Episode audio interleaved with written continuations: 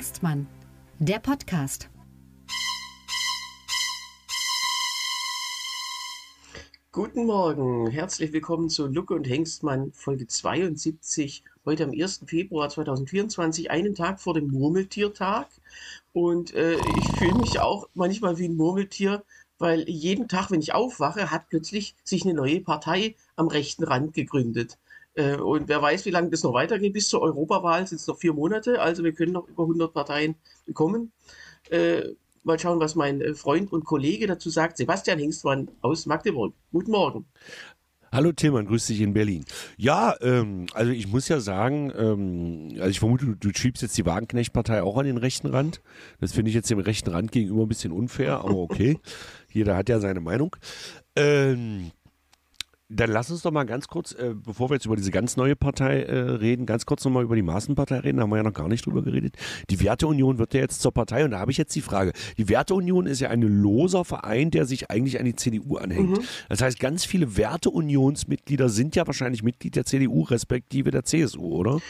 Ähm, wie viele das insgesamt sind, das weiß man ja nicht, dadurch, dass die nicht äh, bei der CDU nicht registriert sind, aber tatsächlich ähm, die Überschneidung gibt es.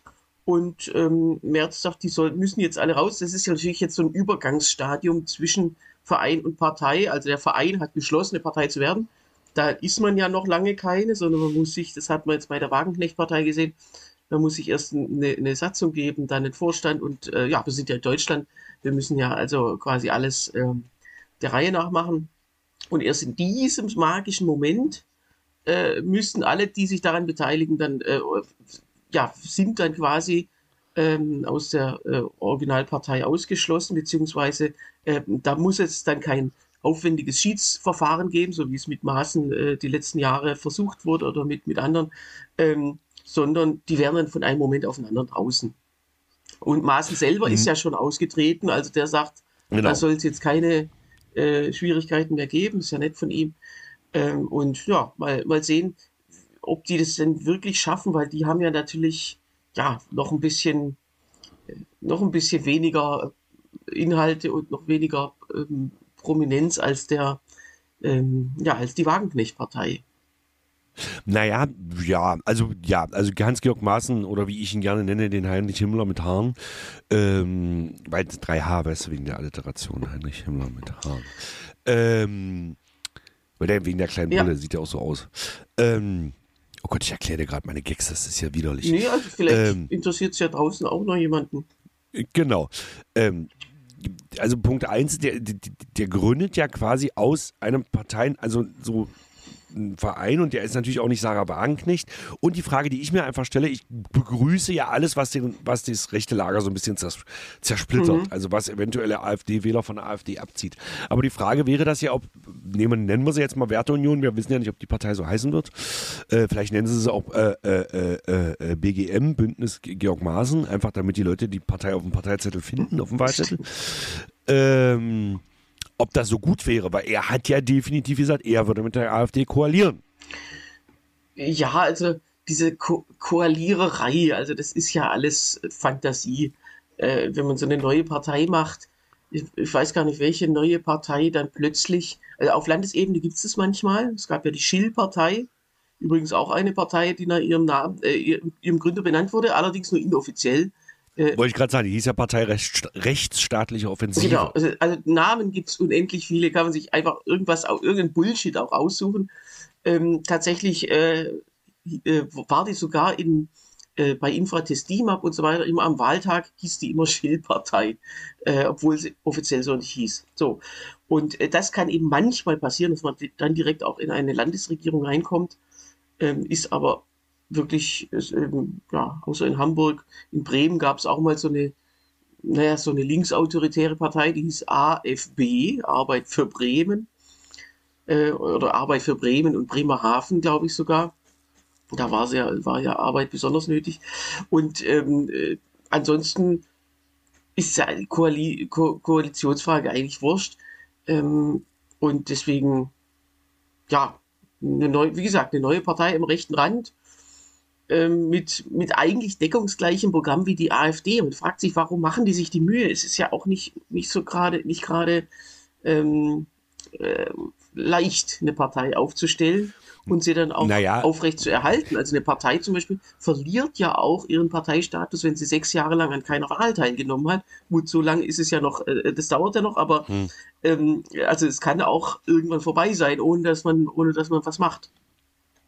Naja, ähm, also wie gesagt, ich halte ja Hans-Georg Maaßen für einen äh, äh, amtlich zertifizierten Vollidioten, aber ähm, Nazi ist er, glaube ich, nicht. Also weiß ich nicht. Ja, Ja, er ist halt Verschwörungstheoretiker und da, da ich, man Ja, muss ja gut. kein Nazi sein, um, um sozusagen diese ganzen, auch antisemitischen, das macht er ja besonders gern, Verschwörungen Äh, zu, zu erzählen oder nur anzudeuten, damit seine Leute das verstehen.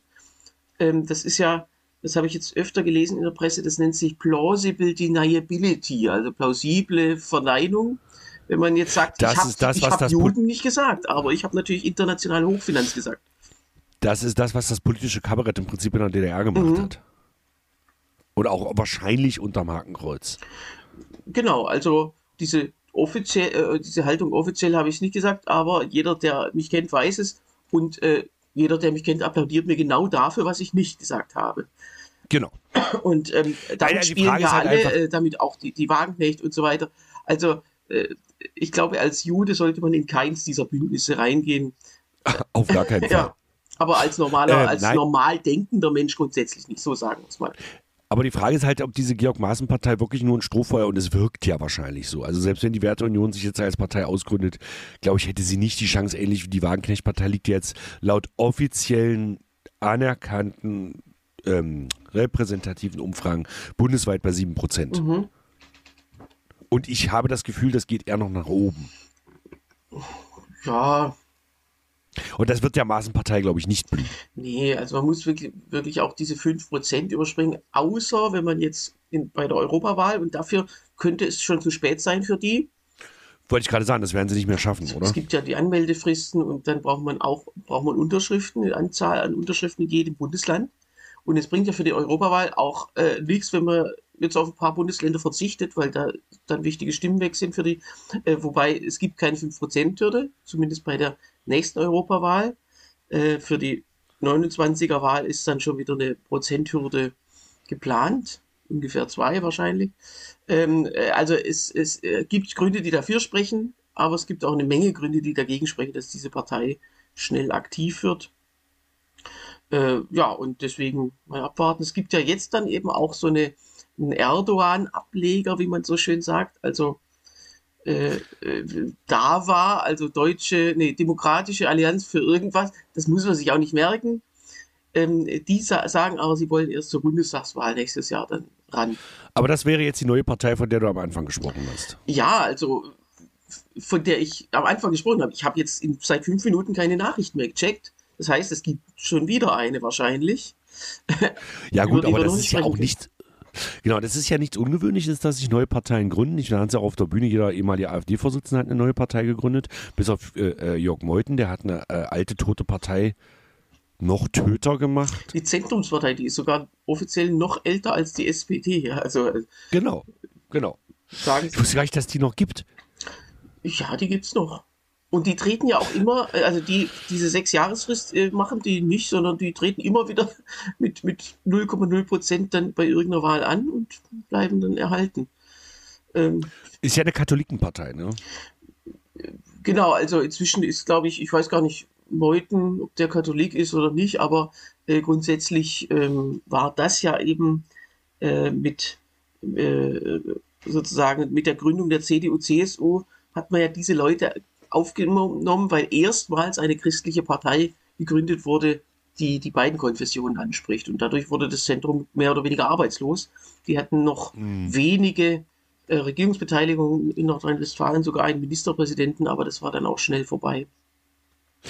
Ähm, ja, also wie gesagt, neue Parteien, neue Parteien, neue Parteien. Also wie gesagt, ich glaube, es gründen sich tatsächlich öfter neue Parteien, nur, nur jetzt gerade äh, im Zuge der AfD Ja. und so ist das, glaube ich, nicht Aber- ganz uninteressant. aber ist- aber ich glaube, das war es jetzt auch.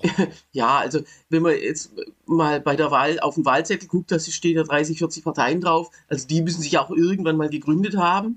Und allein, ich weiß noch, bei der letzten Europawahl, da gab es vier verschiedene Tierschutzparteien. Die also auch das Wort Tierschutz im Namen hatten. Genau.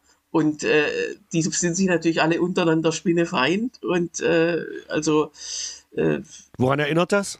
An äh, das Leben des Das Leben Brian. des Brian. Der Genau. berühmte Film, das wird ja tatsächlich auch in letzter Zeit ganz oft zitiert, diese Szene mit der Volksfront von Judäa und der jüdischen Volksfront. Und es waren nur zwei Genau. damals, die genau. sich gegenseitig. dann gab es noch die populäre ah Front. ja, genau. Die, äh, ja, die sich da auch aufgespalten haben. Und genau so funktioniert es halt. Das ist ja ein, das ist ja reinste Realsatire und das gab es damals auch schon, damals eher so auf dem linken Rand mit den sogenannten K-Gruppen. Das, äh, der Film stammt ja, glaube ich, von Ende der 70er Jahre und da äh, gab es immer 79. auch alle, äh, alle möglichen Gruppen, die äh, die Nachbarn als schlimmsten Feind ansahen. Vor, großes Vorbild waren natürlich äh, Lenin, Stalin und Trotzki, die auch äh, ja, sich gegenseitig oder wo, einer von den drei dann am Schluss auch ermordet wurde, weil es immer die Allerschlimmsten sind, die das gleiche wollen wie man selber, aber eine andere Person sind. Genau. So, Naja, das ist ja, ich nicht, ja, bis auf, ähm, ja, bis auf die Flüchtlinge äh, ist ja das mit der Linkspartei und BSW im Prinzip genauso.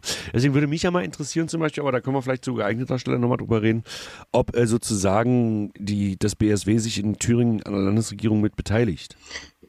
Ja, also es, äh, w- äh, es wird natürlich eine extrem komplizierte Situation nach der Wahl eintreten, aber ich glaube, dass man da, man kann, also was mich halt nervt, ist, dass jetzt über ein halbes Jahr lang über genau diese Situ- Situation geredet wird, die man nicht wissen kann, die man nicht vorhersehen Genau. kann. Also dieses, was, wenn dann, ähm, ja, wie gesagt, kann man jeden Tag machen, auch wieder Murmeltiertag, aber es, ähm, äh, die letzten Landtagswahlen waren ja auch immer so dann ist irgendein Ergebnis und dann, und dann stehen alle an, vor der Kamera und sagen, die Gremien und wir werden, es tritt ja heutzutage nicht mal mehr einer zurück am Wahlabend, wenn er verloren hat. Das war früher gang und gäbe. Ähm, die Leute sind alle immer dann, wenn das Ergebnis wirklich, wirklich schlecht war, dann hieß es nicht die Gremien und ich übernehme Verantwortung, sondern ich gehe, das war's für mich. Ich habe einen Scheiß gebaut hier äh, und, und das, das war's. Und irgendwie ist es halt auch, ähm, ja, fast langweilig. Eigentlich muss man zu einem Wahltag gar nicht einschalten, weil nichts klar ist. Genau. Ähm, apropos, äh, nichts klar, wir haben Feedback gekriegt, ne? Wir haben Feedback gekriegt und zwar äh, äh, von Stefan, äh, der uns eine E-Mail geschrieben hat bezüglich der Deutschen Bahn und schreibt, ich finde es super, dass äh, ich finde es super, wie ihr das immer wieder aufgreift. Neulich habe ich über die Pünktlichkeit der Bahn mit einem Freund gesprochen, der die Statistik dazu bei der Bundesnetzagentur bearbeitet. Genau betrachtet brauchen wir zwei Angaben, pünktliche und ausgefallene Züge. Die Quote berechnet sich auf Basis der nicht ausgefallenen Züge. Also aufgepasst, dass, die, dass nicht mehr Züge ausfallen und dadurch die Pünktlichkeit steigt. Gerade wenn wieder ein Lokführer nicht pünktlich ankommt, weil er im verspäteten Zug sitzt.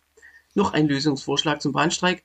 Weniger Verspätungen, gesteigerte Geschwindigkeit der Züge, dann können die Lokführer zwei bis drei Stunden weniger arbeiten, ohne dass es weniger Bahnleistungen gibt. Ja, ist natürlich ähm, auch eine gute Überlegung. Wenn alles klappen würde, dann wäre tatsächlich die Arbeitszeit äh, sinnvoller eingesetzt, ist ja klar. Naja, aber schnellere Züge ist natürlich ein Problem, weil schnellere Züge bedeutet A, bessere Züge, das lässt sich vielleicht sogar noch machen, aber dann müssen natürlich auch die Gleise das entsprechend aushalten und das, da scheitert es dann. Ja, da es gibt ja Strecken, nicht- wo ICEs, es, es gibt Strecken, wo ICEs nur 200 fahren, Mhm. obwohl die ja eigentlich 300 fahren könnten, weil einfach die Gleise das nicht Genau, hergeben. also die Züge selbst geben es her. Da geht es ja vor allem um die Fernzüge, weil die auch weniger Halte haben. Natürlich kann man jetzt auch zum Beispiel durch einen Hauptbahnhof, selbst wenn man da nicht hält, also Wolfsburg äh, ist ja immer zwar angegeben, aber wird nicht gehalten, ähm, da kann man jetzt nicht mit der Höchstgeschwindigkeit durchbrettern. Kann schon. Genau, aber es wäre ähm, natürlich sinnvoll, da auch, auch eine, eine äh, Umgehung zu machen. Hat Genau. man ja manchmal, aber nicht überall, ähm, dass man da sagt, äh, nur wegen Wolfsburg drosseln wir jetzt nicht unsere Geschwindigkeit. Ist übrigens auch ein, ist übrigens auch äh, äh, umweltmäßig nicht so gut, weil natürlich dann wieder also gebremst und beschleunigt werden muss. Genau. Ähm, das äh, ja, ließe sich alles mit den, also mit den aktuellen Zügen ließe sich natürlich mehr Geschwindigkeit machen. Was aber auch manchmal ist, wenn zum Beispiel der Zug hat ja eine, eine bestimmte Anzahl an Bremsen, nehme ich an, an fast allen Rädern, so. Und dann, wenn eine der Bremsen ausfällt, dann berechnet der Computer automatisch die, ähm, sozusagen den Abschlag bei der Höchstgeschwindigkeit. Weil die Bremse nicht sofort repariert wird, nee, sondern dann wird einfach auf, auf, ja, man hat ja noch genügend und bis man, bis sozusagen die letzte Bremse übrig ist und das verringert sich dann immer um einen prozentualen Anteil von der Höchstgeschwindigkeit. Und es kann äh, so habe ich das mal äh, äh, von, äh, von jemandem erfahren, es kann ähm, die Situation eintreten, dass der Zugführer weiß, der weiß natürlich, wie viel Bremsen er hat, dass er am Anfang der Fahrt weiß, dass die angegebene Ankunftszeit gar nicht stimmen kann, weil seine Höchstgeschwindigkeit nicht, äh, nicht so ist, wie der Fahrplan es verlangt. Und das sind natürlich Themen, die absolut indiskutabel sind. Also wer so, wer, wer solche Direktiven rausgibt, wenn dieses Problem auftritt, dann wird es so und so gelöst, beziehungsweise nicht gelöst. Da muss man schon sagen, das ist extrem verantwortungslos, aber sicher lässt sich da auch ein neuer Bonus rausholen. Man schont die Bremsen, man schont die Reparaturwerkstätten, die vielleicht auch ähm, was weiß ich, äh, gute, eine gute Work-Life-Balance haben, weil da niemand, weil da nie ein Zug reingeht. Nein, so ist es ja nicht. Aber es ist schon alles ein Dauerspiel. Und, und wie gesagt, die Bahn betrügt ja mit diesen ausgefallenen Zügen dann auch noch die Statistik. Genau. Und ich habe jetzt, ja äh, ich hab jetzt äh, ein, zwei Fahrten auch getätigt während dieses sehr, sehr langen Streiks. Äh, und die Züge waren in der Regel pünktlich. Das heißt, ich glaube tatsächlich, weil einfach weniger Leute einsteigen, weil jeder denkt, da fährt gar nichts und die paar, die denken, da fährt doch was, die kriegen dann ihren Zug tatsächlich. Und äh, so kann es ja nun auch nicht sein. Naja, also ganz schlimmes Thema und vielleicht werden wir noch tausende von Folgen ähm, damit füllen, dass es alles unfassbar schlimm ist. Genau, also wir haben, wir haben die modernste, äh, wir haben das eine, eines der modernsten, theoretisch modernsten öffentlichen Nahverkehrssysteme auf der ganzen Welt, aber somit die unzuverlässigste äh, Bahn. Das ist wirklich so. Ja. Naja, und dann immer zu, zu sagen, äh, die Schienen äh, oder äh, also die Schienen lassen die und die Geschwindigkeit nicht so. Das kann man ja auch alles so festlegen und tatsächlich ist ja, ähm, wenn man sich mal die Unfallstatistik der Bahn anguckt, äh, wirklich äh, bewundernswert wenig passiert in den letzten Jahrzehnten. Der große, ja, der große Unfall okay. in Eschede und dann genau. ähm, mal, also dass, dass mehr als dass mehr als zehn Leute bei einem Bahnunfall sterben, das kommt vielleicht alle fünf Jahre mal vor. Das genau. ist wirklich bemerkenswert für die Anzahl an Kilometern, die da jeder pro Tag zurücklegt.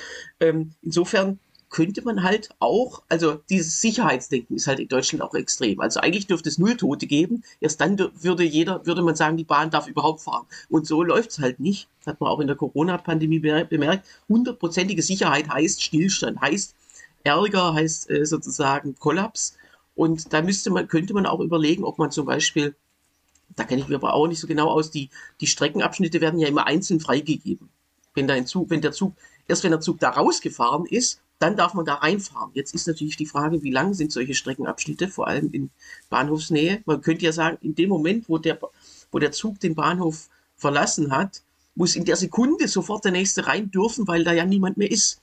Und so ist es halt nicht. Diese Pufferzeiten und so weiter. Oder wenn man sich mal überlegt, so Regionalzüge, bis da die Tür aufgeht. Das sind zwar Sekunden, also dieses, man drückt den Knopf, denkt, der ist defekt und in zehn Sekunden kommt dann ganz langsam, ja, alle Zeit der Welt. Und das sind alles so. Tilman Lucke, der alte Bahnexperte. Ja, das sind aber so Faktoren, diese zehn Sekunden, die gibt es an jeder Haltestelle. Äh, beim Zugehen auch nochmal und so weiter. Also, äh, ja, am Ende werden aus Sekunden dann doch Jahrzehnte. Also das heißt, das Problem ist einfach die äh, gescheiterte, äh, nein nicht die gescheiterte, sondern die Privatisierung an sich. Also das ist einfach wirklich ein, ich, aber da, da können wir, das ist nee, ja, aber, wie gesagt, die nee, nee, nee, würde ich gar nicht sagen, denn das große Gegenbeispiel äh, von einem absoluten failed State sozusagen in einer Behörde ist ja das äh, Beschaffungsamt in äh, Koblenz von der Bundeswehr. Jedes, ja, gut, okay. jedes beliebige deutsche Gesundheitsamt, die sind nicht privatisiert, vielleicht sollten wir es mal machen. Also immer zu denken, Privatisierung ist jetzt die Wurzel aller Übels. Erstens mal ist die Privatisierung ja nicht abgeschlossen worden, sondern es ist ja nur, also es ist ja eigentlich ein ganz schlimmes Konstrukt, so ein richtiger Frankenstein aus. Offiziell ist es eine Privatfirma, die gehört aber komplett uns.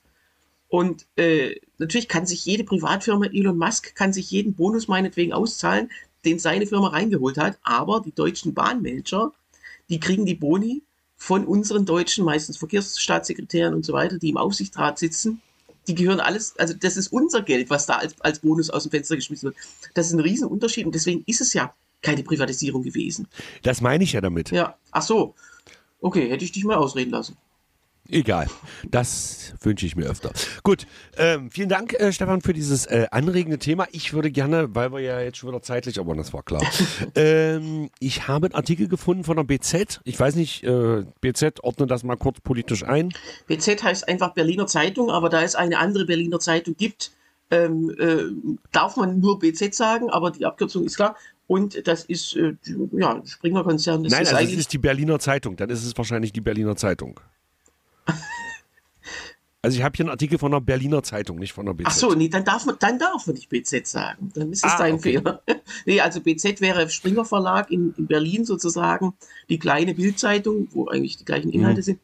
Und Berliner Zeitung, die gehört ja so einem Stasi-Ehepaar, die wahrscheinlich auch jetzt ah, ja. Mitglieder beim BSW sind. Also Berliner Gut. Zeitung hat einen sensationellen Abstieg gemacht. Ich weiß noch, als ich in Berlin angefangen habe, da war die Berliner Zeitung so ein bisschen die führende Zeitung von Berlin. Da gab es noch den Tagesspiegel, genau. so die Konkurrenz aus dem Westen. Die Berliner Zeitung war ja früher die, die, die Zeitung, das sogenannte Zentral oder das Organ, das der Stadt genau. gehörte, also regierungstreu. Genau. Und die bei, äh, nach der Wende hat, haben die sie aber ganz gut gemausert und da gab es lauter Verkäufe, irgend, so wie so Schrottwichteln bei Hans im Glück noch, noch jeder, jeder kauft die und hat dann doch Pech und muss sie fort eintauschen. Und jetzt gehört zu diesem Stasi-Ehepaar, die einfach noch nie eine Zeitung gemacht haben und die, wo auch rauskam, dass da redaktionell ähm, ziemlich mitgemischt wird. Ähm, okay, aber die haben sich jetzt was ausgedacht. Naja, zumindest gibt, haben die Korrespondenten, Joshua Curry heißt er, der ist, äh, lebt eigentlich in San Francisco, ist äh, äh, Frontend-Entwickler und also so und, und Künstler und so. Und der ist aber US-Amerikaner. Und der hat einen Artikel jetzt rausgebracht, elf Gründe, warum USA, warum Donald Trump nicht Präsident der Vereinigten Staaten wird. Mhm. Und das wäre jetzt nicht weiter wichtig, aber ich finde die, ich, ich, ich finde den Ansatz ganz interessant. Also wir können ja mal drüber reden. Mhm. Also Punkt 1 ist, Twitter ist tot. Das Nachfolgeportal X hat nur noch sehr wenig Macht und diskursiven Einfluss. In den Vereinigten Staaten Trumps Wahl zum US-Präsidenten hatte direkt etwas mit seinen Twitter-Nachrichten und dortigen Aktivitäten zu tun. Das alles ist vorbei und Facebook ist ja schon seit vielen Jahren tot. Hm, ja, hast du da eine Meinung zu? Nee, also im Grunde hat vor allem Facebook sehr äh, über, erstaunlich lang überlebt gemessen an allen Facebook anderen. ist immer noch, äh, also Facebook ist immer noch das mitgliederstärkste Netzwerk in, äh, auf der Welt. Das darf man bitte nicht vergessen. Genau, aber da die meisten gucken nicht mehr rein. Das sind tote Profile ähm, und ähm, äh, totes Profil übrigens äh, Künstlername von Olaf Scholz. So. Aber jedenfalls äh, mich erstaunt, dass die so lange überlebt haben, weil normalerweise im Internetzeitalter gibt es ja viel kürzere Lebensdauern und deswegen naja, klar, soziale Netzwerke als Gesamtheit gibt es natürlich. Und TikTok ist ja ein Riesenproblem, vor allem weil die in China sitzen. Und genau. da sind Fake News noch viel einfacher zu pushen als. Aber glaubst du, äh, glaubst du, dass der Tod von Twitter, und das stimmt ja, also X ist ja wirklich nur noch ein Schatten von mhm. Twitter, ähm, dass das einen Einfluss auf, auf Trumps, also er ist nicht mehr so direkt in seinen also er hat zwar Truth, sein eigenes soziales Netzwerk, und ich glaube, auf Twitter postet er auch wieder was, aber es interessiert irgendwie keinen mehr. Ja, also ich kann mich erinnern, im Wahlkampf vor acht Jahren, da hieß es immer, Trump hat das und das geht wieder. Da war er noch gar nicht Präsident und dann als Präsident sogar noch mehr, weil da wirklich jedes, genau. äh, da hat er ja auch dieses Wort Koffefe erfunden, einfach weil er, und genau. es wurde, es kam in Nachrichten nur, weil er einfach mal seine Faust einfach auf ein, auf, was weiß ich, und dann kommen sieben Buchstaben raus.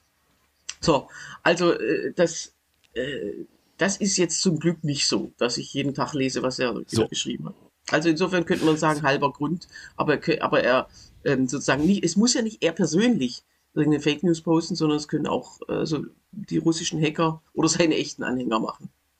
Gut. Zweites Ding, die vier Prediger der Apokalypse wurden besiegt. Bill O'Reilly von Fox, Charles Tucker, Tucker Carlson von auch von Fox, Alex Jones von Infowars und Wayne LaPierre von, von der NRA wurden alle von ihren Posten entlassen, sind zurückgetreten oder spielen nur noch eine untergeordnete Rolle. Sie waren die wichtigsten Stimmen für die Republikanische Partei und insbesondere für Trump. Es gibt keine vergleichbaren Ersatzleute, die Trumps Propaganda befördern können. Ja. Weiß ich nicht. Kann ich nichts zu sagen. Weil, also gerade äh, lineares Fernsehen in den USA hier, keine Ahnung. Ja, also ob das jetzt unbedingt an ganz bestimmten Personen liegt, äh, ähm, also es ist ja schon so, dass dann nach, also so ein Sendeplatz wird ja ähm, dann ausgefüllt von jemandem, der es danach macht und äh, so schlecht kann der ja auch nicht sein in dem, was er macht. Ja, aber vielleicht ist er nicht ganz so polarisierend. Ja, also, Dritter Punkt. Okay. Äh, kaum jemand in den USA hasst Joe Biden. Manche Amerikaner mögen die Demokraten, die Liberalen im Allgemeinen nicht, aber Menschen erkennen, dass Biden ein anständiger Mensch ist. Viele Menschen, auch Demokraten, haben Hillary Clinton gehasst. Das hat Trump geholfen. Also ich persönlich habe damals auch immer gesagt, nicht Donald Trump hat die Wahl gewonnen, sondern Hillary Clinton hat die Wahl verloren. Mhm. Das war der eigentliche Punkt, glaube ich. Ja, also das ist das Olaf Scholz Argument. Also wir stellen halt hier denjenigen auf, der insgesamt am wenigsten Angriffsfläche bietet und da bietet er einfach überhaupt keine Fläche. Ja. Genau. Okay, nächstes Ding. Evangelika evangelikale Christen haben bereits das bekommen, was sie gefordert hatten. Jahrzehntelang waren sie ein einziger Wahlblock, der sich gegen Abtreibung aussprach. Nun wurde das Urteil Roe vs. Wade gekippt und zwei Konservative wurden zu Richtern am obersten Gerichtshof ernannt. Viele bundesstaatliche Abtreibungsverbote und Beschränkungen sind in Kraft getreten. Dies ist ein großer Sieg für religiöse Wählergruppen. Viele wirklich religiöse Menschen mochten Trump überhaupt nicht und hielten ihn für einen notwendigen Kompromiss. Die Stimme der Christen ist keine Selbstverständlichkeit mehr für Trump, vor allem weil Biden tatsächlich sehr gläubig ist. Dazu kann ich nichts sagen, weil ich ja dem nicht im Amerikaner drinstecke. Ich weiß, weiß es nicht, ob das ein Grund ist. Ja. ähm, ob man ihn persönlich verachtet, heißt ja noch nicht, dass man ihn nicht wählt. Es war ja in Italien genauso ein stockkatholisches Land und dann hat man Berlusconi gewählt, der, sagen wir mal, nicht gerade katholisch lebt, aber trotzdem, äh, äh, also wenn man, ja, ich glaube, äh, solche Leute, die so wählen, die wählen halt aus Verachtung für Leute, die, denen sie Schlechtes wünschen, zum Beispiel Frauen, die eine Abtreibung vornehmen wollen. Oh, die muss man bestrafen. Und da, wie du also wie zitiert hast, eben äh, notwendiges Übel und dann genau. macht man das aber. Und vielleicht, wer weiß, ob dieses, also es wird ja jetzt äh, irgendwann, ja, ich weiß nicht, wie es mit dem, diesem Abtreibungsurteil weitergeht. Fest steht ja, es ist ein Zustand, der nicht so bleiben kann oder darf oder, oder wird. Äh, vielleicht in zehn Jahren gibt es vielleicht eine Zusammensetzung des obersten Gerichts, die genau dieses Urteil wieder kippen. Aber genau. jetzt im Moment für ein paar Jahre Na, sind die sozusagen auf der siegreichen Seite. Ähm, naja, vor allem äh, heißt ja jetzt in den USA ein Flickenteppich, das ist nicht mehr feierlich. Also die, die, die große, äh, die große politische Fernsehserie Grey's Anatomy, mhm. die hat ja, äh, die muss ich immer gucken, äh, darf, darf ich, will ich immer gucken mit meiner lieben Frau zusammen, wenn da die neue Staffel rauskommt und ich Zeit habe. Meistens kommt das ja montags, dadurch habe ich Zeit.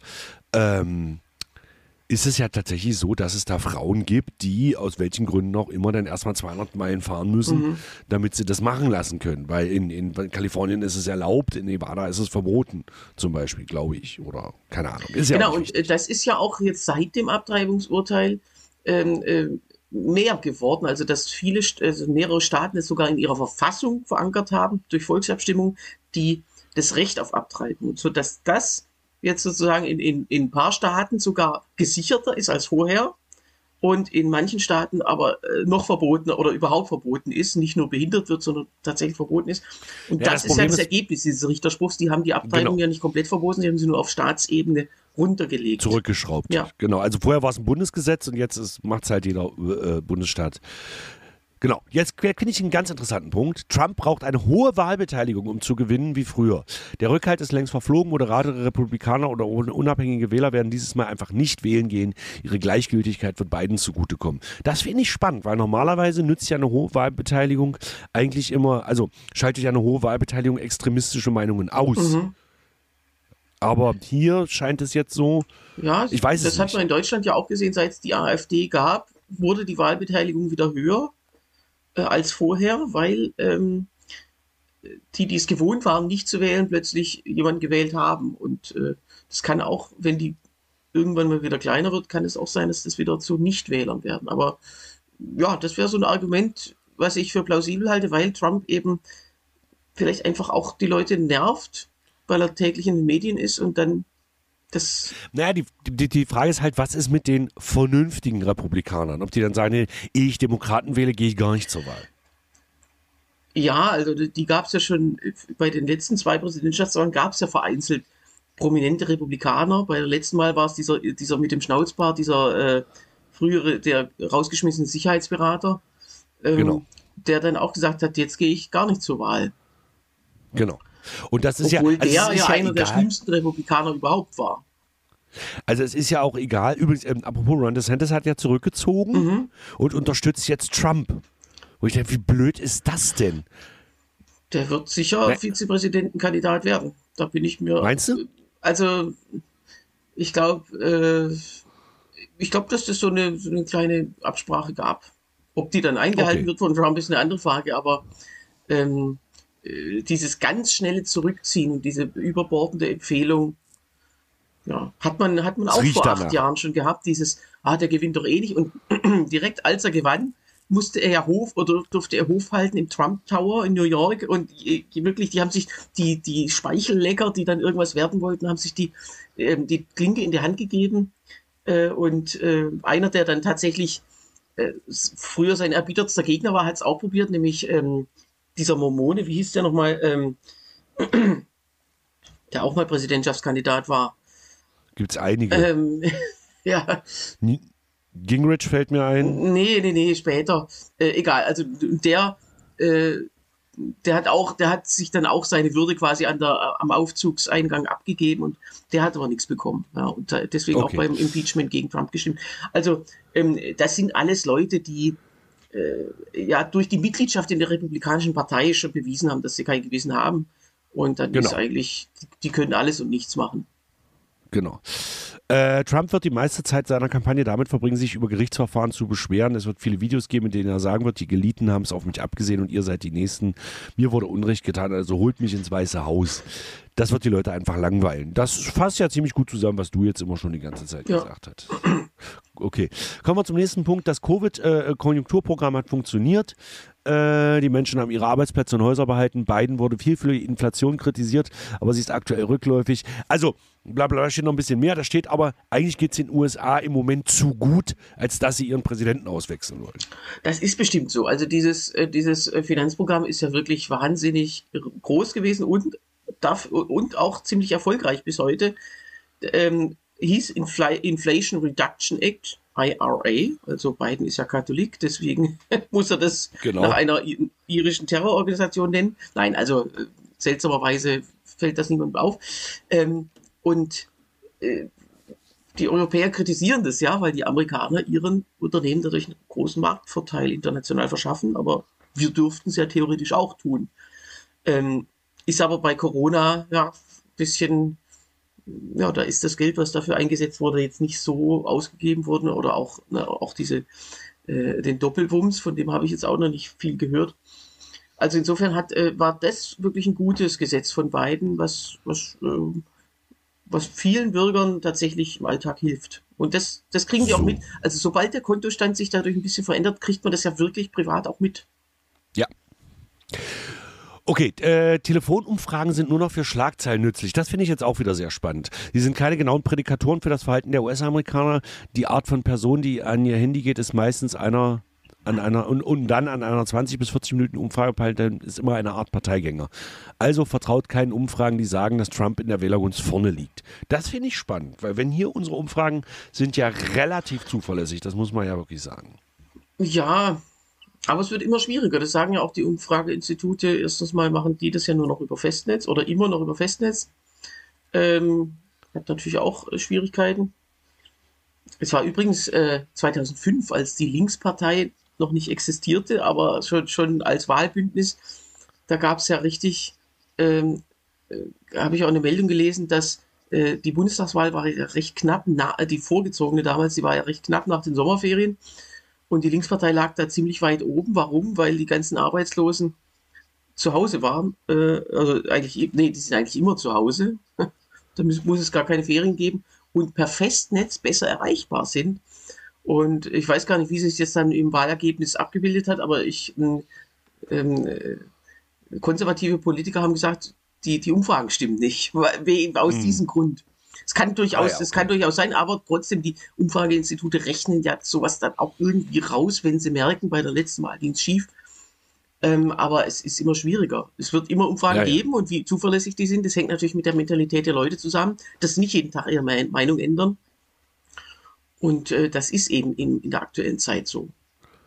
Okay, und das letzte Ding finde ich ganz interessant, der, der, Tod von George Floyd. Dies war ein entscheidender Moment in der amerikanischen Geschichte. Eine breite Schicht der amerikanischen Gesellschaft hatte das Bedürfnis, sich mit dem Rassismus, äh, mit dem Rassismus in den USA abzurechnen. Trump ist die buchstäbliche Verkörperung von all dessen, wogegen die Liberalen sind. Die Progressiven werden versuchen, beiden mehr nach links zu steuern. Es gibt jetzt sehr aktive Jugendbewegungen, die gegen alles sind, was Trump verkörpert. das weiß ich nicht. Das klingt für mich mehr nach Wunschdenken. Ja, das widerspricht so ein bisschen der allgemeinen These, dass Wahlen in der Mitte gewonnen werden.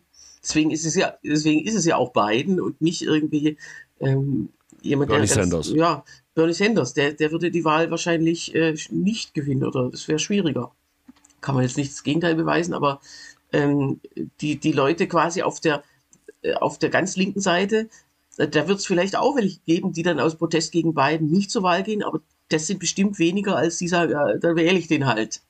Obwohl ich den eigentlich komplett scheiße finde, aber ja, so mh, ist immer das, das es ist, er ist ja dann wirklich das kleinere Übel. Naja, aber was, was hältst du davon? Also, oder andersrum, ähm, also glaubst du, dass er es schafft? Ich glaube auch nicht, dass er es schafft. Äh, auch nach wie vor Mhm. nicht. Also ich meine, dieser Alarmismus, das ist halt ja auch äh, äh, so Medien äh, üblich. Naja, und das ist, glaube ich, der Tatsache geschuldet, dass viele 2016 gesagt haben, der wird es auf keinen Fall und dann wurde es. Ich glaube, dass dieser Schock, Ja. dieser Trump-Schock dazu führt, dass wir inzwischen alles für möglich halten. Ja, das ist ja auch vernünftig, dass man jetzt äh, das nicht wegbügelt als, ach ja, der macht da seine, seinen Klamauk und wird am Ende nicht gewählt. Ähm, aber trotzdem werden da die, vielleicht die Faktoren dadurch ein bisschen verzerrt. Dadurch, dass man es für möglich hält, ist es ja noch lange nicht äh, wahrscheinlicher als das Gegenteil. Ja? Und man muss sich damit anfreunden, oder, der Mensch will ja immer gerne alles wissen, aber man muss sich damit anfreunden, dass man ähm, dass man so eine US-Präsidentschaftswahl erst wirklich in, na, in den meisten Fällen einen Monat vorher vielleicht schon ahnt. Zumindest gibt es da einen Favoriten meistens. Äh, und selbst dann manchmal nicht. Okay. Es gibt ja dann noch die, berühmtes, die berühmte Oktober-Surprise, die immer vorgesehen ist im Wahlkalender. Also immer irgendein Ereignis, was meistens im Oktober stattfindet äh, und äh, den Wahlkampf nochmal durcheinanderwirbelt. Letztes Mal war das ja die, die äh, dass äh, Trump kurz vor der Wahl Corona kriegte und plötzlich für Tage lang, äh, tagelang verschwunden war und dann so, da gab es ja dann diesen Videoclip, wie er ins Weiße Haus mit dem Helikopter zurückgeflogen wurde und sich diese Maske vom Kopf ri- riss äh, und ähm, äh, ja, das war einfach Spekulation von ihm, dass er das mit diesem ganzen, da- damals gab es ja noch nicht die Impfung, also, er hat sich ja irgendwie alles Mögliche spritzen lassen und ein bisschen was von dem hat dann auch gewirkt. Ähm, es könnte ja, die Oktober Surprise könnte ja, wenn man sich das Alter der beiden Kandidaten Oh, anguckt. oh. So, mehr muss ich glaube ich nicht sagen. Ja, und dann würden wir natürlich über ganz andere äh, Wenn-Danns reden. Äh, dann ist natürlich trotzdem die Frage, ab einem bestimmten Zeitpunkt sind die Wahlzettel gedruckt. Ähm, was macht man dann? Äh, die, und in den USA sind ja gelegentlich Tote dann auch gewählt worden, weil man es nicht mehr ändern konnte. Ich kann mich erinnern, 2000, 2000 ka- ist sogar in den US-Senat ein Toter gewählt worden. Und das Mandat hat dann einfach seine Frau bekommen. Also, ähm, Na, wie wäre denn das jetzt? Also nehmen wir mal an, es wäre so, Trump stirbt jetzt, sagen wir mal, am 3. November. Ja. So. Ähm, dann würde ja, nehmen wir mal an, es wird Ron DeSantis, würde der dann Präsident werden, oder wie? Ähm, also der, der auf dem Vizepräsidententicket ist, der würde dann erstmal zum, wahrscheinlich zum Vizepräsidenten gewählt. Das geht ja dann über die Wahlmänner dann im Senat, sofern der Lynchmob nichts dagegen hat. Äh, der Senat zählt ja dann die Stimmen aus äh, am berühmten 6. Januar und dann äh, wäre er erstmal zum Vizepräsidenten gewählt, da aber das Amt des Präsidenten ab dem 20. Januar, Januar dann vakant wäre, würde der Vizepräsident automatisch diese Amtsgeschäfte übernehmen und Präsident sein. Also äh, so glaube ich, dass es wäre. Das ist tatsächlich noch nie vorgekommen, ähm, dass, äh, dass man sowas irgendwie, äh, ja, bei den über 200 Jahren US-Wahlgeschichte gab es noch nie ein, ähm, ein Tod quasi, der, der in so einen Zeitraum fiel. Es ist einmal ein, äh, ein unterlegener Bewerber nach der Wahl, aber vor der Vereidigung des Konkurrenten gestorben. Aber wie gesagt, das wäre egal gewesen. Genau. Gut. So, ähm, das also zur Prognose. Und wie gesagt, Oktober Surprise, ja, oder ähm, was, was kann noch passieren? Also alles ist möglich. Ja, wir, wir erinnern uns, 2016 war ja die Oktober Surprise, dass, dass das FBI, die hatten ja eigentlich diese Ermittlungen in der E-Mail-Affäre von Hillary Clinton schon abgeschlossen. Plötzlich sagt der FBI-Direktor Comey, sagt dann, äh, oh, wir wollen noch mal, wir, wir fangen noch mal an zu ermitteln. Ja. Genau. Und dann hieß es, oh, mal, da ist doch äh, was. Und da war am Ende dann doch wieder nichts. Also der, der hat ja später sich dann auch äh, geäußert und gesagt, ja, also wir hätten es ja nur falsch machen können. Weil die Ermittlungen Ja. aufnehmen, heißt ja überhaupt noch nicht, dass da was ist. Aber man kann ja nur wissen, dass da nichts ist, wenn man ermittelt hat. Und ähm, insofern war das wirklich ein schlimmer Zeitpunkt, auch, auch für den FBI-Chef, der ja später dann auch von Trump aus Dankbarkeit rausgeschmissen wurde. Natürlich. Äh, naja, also das ist äh, alles höchst interessant, wird uns dieses Jahr noch weiter beschäftigen. Ich habe noch Wird eine Kamala Harris wieder Vizepräsidentin? Also seine Kandidatin, hat er sich da schon zu geäußert? Das gilt als, das gilt als sicher, ja. Okay. Es gibt ja dann im Sommer die Parteitage, wo man, wo, wo die dann alle nominiert werden. Ist dann übrigens auch interessant. Also wenn der Parteitag ist, dann ist man ja erst offizieller Kandidat. Wenn dann jemand stirbt zwischen Parteitag und Wahl, dann wäre auch natürlich die Frage, was macht man? Müsste man theoretisch sogar einen neuen Parteitag einberufen. Das ist ja in den USA immer so ein Riesen, eigentlich noch, noch größer als der Super Bowl und äh, auch nicht so leicht zu bewerkstelligen. So, apropos, oder nee, eigentlich nicht. Ich wollte noch äh, etwas ankündigen. Im Bundestag ist dieses, äh, diese Woche Hochkonjunktur. Morgen ist ein Feiertag für mich. Und zwar warum, Sebastian? Äh, morgen Haushaltsdebatte, also Generaldebatte, also Genau, dritte äh, Lesung des Haushalts. Dritte Lesung. Und ähm, immer am Freitag der Haushalt. Nicht nur für dich, für Heiko auch. Das ist der einzige Grund, warum man unseren Podcast hört. Genau, es wird, ähm, das ist seit ein paar Jahren üblich, ähm, es gibt, wird ein Haushalts- äh, oder ein, ein Codewort geben, das die Haushaltsausschussmitglieder heimlich vereinbaren und jeder, oder naja, nicht jeder, aber die allermeisten für sich in ihrem äh, äh, in ihrer Rede dann unterbringen werden. Hast du es? Nee, Weißt du es? ich weiß es nicht. So gut bin ich da nicht vernetzt, dass ich das irgendwie Ach nu komm. Nee, also das müssen wir wirklich abwarten. Aber ich äh, kann gerade mal nachschauen, was die letzten Codewörter waren. Weißt du es noch von 2022? Da haben wir zum ersten Mal Ja, drüber ka- gesprochen. Kapitänsbinde. Richtig. Und ähm, also seit 2014 lässt sich ein solches Codewort nachweisen.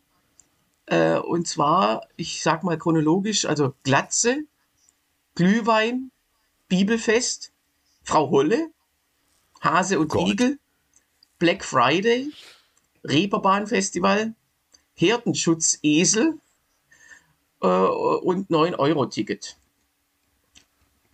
Das ist ja langweilig. Naja, manche sind langweilig, manche sind ärger. Also 9-Euro-Ticket, das ist ja wirklich. Ja, das war halt, das war äh, im Juni 22 bei der sozusagen, es ist ja immer, alle vier Jahre wird ja der Haushalt, außer wenn man jetzt gerade ist, wird ja der Haushalt immer, ähm, äh, also quasi Anfang des Jahres oder im, im ersten Halbjahr gemacht, statt im Jahr davor, weil nämlich die Bundestagswahl und die Regierungsbildung dazwischen liegen. Und da war das ja gerade in Kraft getreten und da haben alle darüber gesprochen, das ist fast ein bisschen langweilig, da hast du recht. Aber sowas wie Herdenschutz-Esel, also da kann man Das mal in den. Bundes Also, äh, Bundestagsprotokoll bei- nachlesen, wie die das geschafft haben. Weil das muss ja so in die Rede einfließen, dass du es ja theoretisch nicht merkst. Ja, äh, wenn man da au- aufmerksam zuhört, würde man es vielleicht beim vierten, fünften Mal dann irgendwie merken, oh, Herdenschutzesel habe ich jetzt mehrmals. Guckst du es dir an und versuchst es selber rauszukriegen? Oder? Ich denke ja, ich werde es auch posten auf äh, bei Insta, bei Zungenspitzer. Mhm. Werde ich also sofort Schön, dieses also Wort wie- bekannt geben, wenn es rausgekommen Genau. ist. Also wie andere vom 10. zum 11. März die Oscar nachgucken. Ich bin mir noch nicht ganz sicher, ob ich das mache. Guckt immer in die Haushaltsdebatte, um dieses Wort Ja, rauszukriegen. das ist doch toll.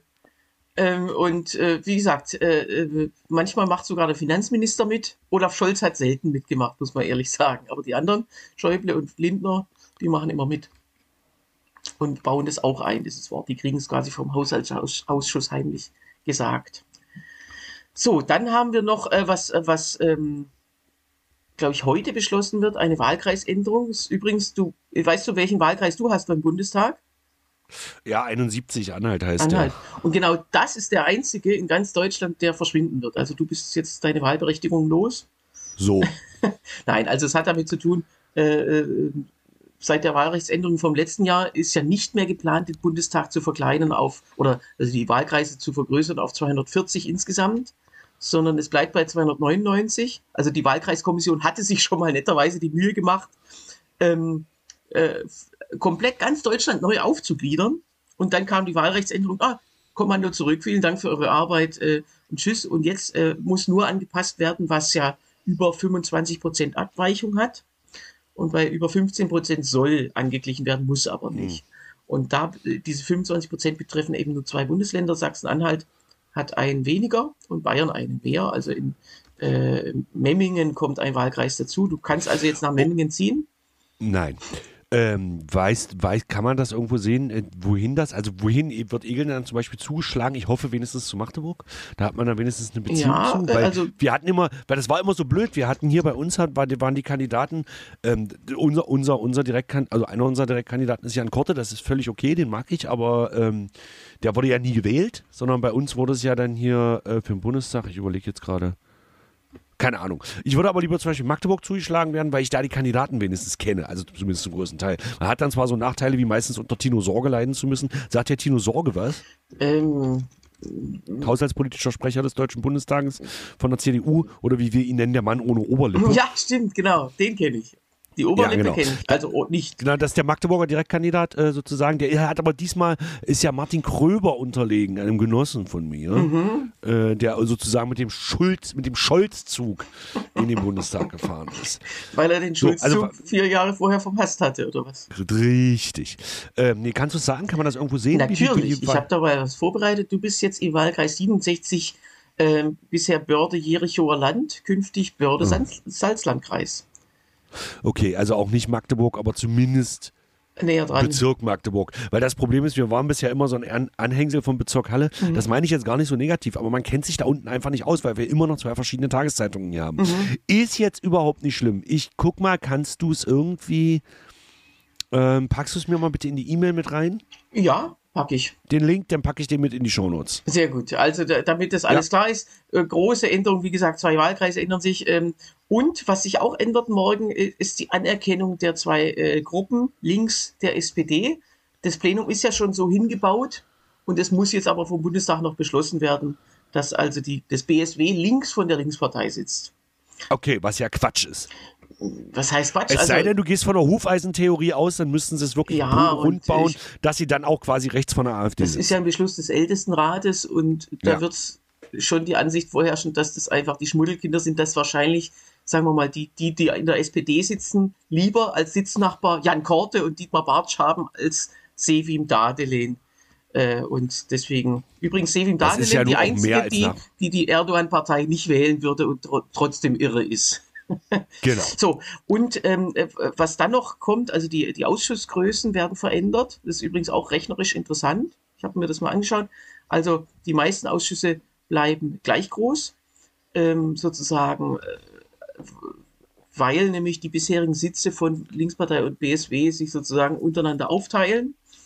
Äh, ob die dann Stimmrecht haben oder nicht, weiß ich noch gar nicht, aber tatsächlich die Größe des Ausschusses bleibt gleich. Zwei, äh, acht Ausschüsse werden kleiner und sechs Ausschüsse werden größer. Das hat aber nichts mit Willkür zu tun, sondern es ist einfach rechnerisch so, dass man sagt, okay, die, die Ausschüsse, die größer werden, ähm, da, äh, da packen wir sozusagen für das BSW, also BSW ist ja die kleinere von beiden Gruppen und die hat in den kleinen Ausschüssen keinen Sitz äh, und in den größeren, damit sie diesen einen Sitz noch dazu kriegt, dann äh, äh, gibt es quasi ähm, einen Sitz mehr. Und bei den kleineren Ausschüssen würde durch den Wegfall dieses BSW ähm, würde eine andere, jeweils eine andere Fraktion bevorzugt werden, einen weiteren Sitz kriegen. Dann haben die Parteien gesagt, ach, das brauchen wir nicht, wir verzichten. Und ähm, das ist also ganz nett, dass sie dann den Ausschuss kleiner machen. Also das ist tatsächlich rechnerisch ganz, äh, ganz ulkig, äh, wie das, ähm, äh, ja, wie man das immer macht. Der, der Klimaausschuss, der gehört ja quasi per Vorsitz der bisherigen Linksfraktion. Klaus Ernst war Vorsitzender und da ist noch nicht klar, wer diesen Vorsitz bekommt. Rein rechnerisch müsste es die SPD kriegen. Aber der kommissarische Vorsitzende ist plötzlich Hans-Peter Friedrich, der frühere Innenminister und Landwirtschaftsminister, der ja dann von dem Posten zurücktreten musste, den er gar nicht mehr hatte. Ähm, Genau. Der ist jetzt quasi also aufgestiegen zum Vorsitzenden des Klimaausschusses. Der kennt sich mit Klima sicher wunderbar aus. So wie mit Innen- und mit äh, Landwirtschaft. Äh, Frage, ist, ist schon klar, wer der äh, äh, Gruppensprecher von der Linkspartei wird? Wird es Bartsch bleiben? Also wird es Bartsch dann? Und dann Das weiß ich nicht, ob die das, ob die das schon entschieden haben oder ob das quasi äh, unausgesprochen äh, erhalten bleibt von der Fraktion selber. Weiß ich gar nicht. Aber es gibt, ähm, eigentlich hat er ja gesagt, er, er will nicht mehr. Da müsste schon noch irgendeine andere Person dann mal gewählt sein, gewählt werden. Oder wird Gregor Gysi sich wieder breitschlagen lassen? Na gut, den mach ich's halt. Genau. So, okay. Dann äh, sind wir damit durch. Ich habe noch eine kleine Ankündigung äh, oder eine kleine ulkige Koinzidenz. Nämlich am, äh, am Montag gab es ja zwei Meldungen, zwei große äh, Dinge haben aufgehört. Nämlich Andreas Scheuer hat angekündigt, nicht mehr im Bundestag zu kandidieren. Und die Klimakleber haben angekündigt, nicht mehr zu kleben. Aber vielleicht ist Andreas genau. Scheuer jetzt Mitglied der Klimakleber, wer weiß. Genau. Oder die haben sich so lange an Andreas Scheuer festgeklebt, bis er nichts mehr sagen konnte. Oder die haben zu viel Klebstoff geschnüffelt und wissen gar nicht mehr, was sie eigentlich machen wollten. So. Das ist das Wahrscheinlichste. Deswegen, damit hören wir jetzt äh, auf, sind mal wieder ein bisschen länger geworden als die geplante halbe Stunde. Das äh, macht aber nichts. Nächste Woche sind wir wieder pünktlich und dann erfahrt ihr auch das Codewort ähm, des Bundestages. Ähm, und ja, ansonsten danke ich dir für die knappe halbe Stunde, Sebastian, und wünsche dir noch einen schönen Tag. Tschüss. Wünsche ich dir auch. Tschüss, Tilman. Bis nächste Woche.